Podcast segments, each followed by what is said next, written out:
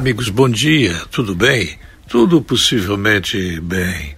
Vejam só, o comportamento do advogado Cláudio Gastão Filho, de Florianópolis, contra Mariana Ferrer está sendo criticado por ter sido ofensivo à vítima, mas especialistas acreditam que dificilmente a decisão será mudada.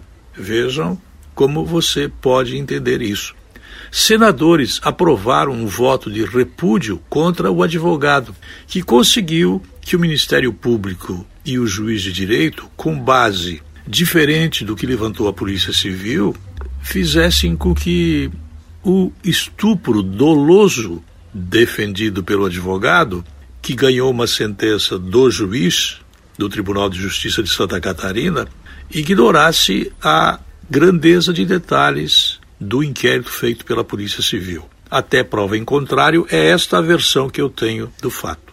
É importante que nós saibamos que todos nós gostamos de ter um bom médico, um bom advogado, um bom dentista, todos nós gostamos de ter um jornalista de confiança que não seja manipulável, ou manipulado, ou comprável, ou comprado. Todos nós gostamos. Mas quando a vítima, com todas as provas, ela, ao invés de se tornar vítima, ela é condenada porque o advogado conseguiu absolver um cliente que estuprou dolosamente uma mulher, eu penso que nós não estamos numa situação muito boa, não.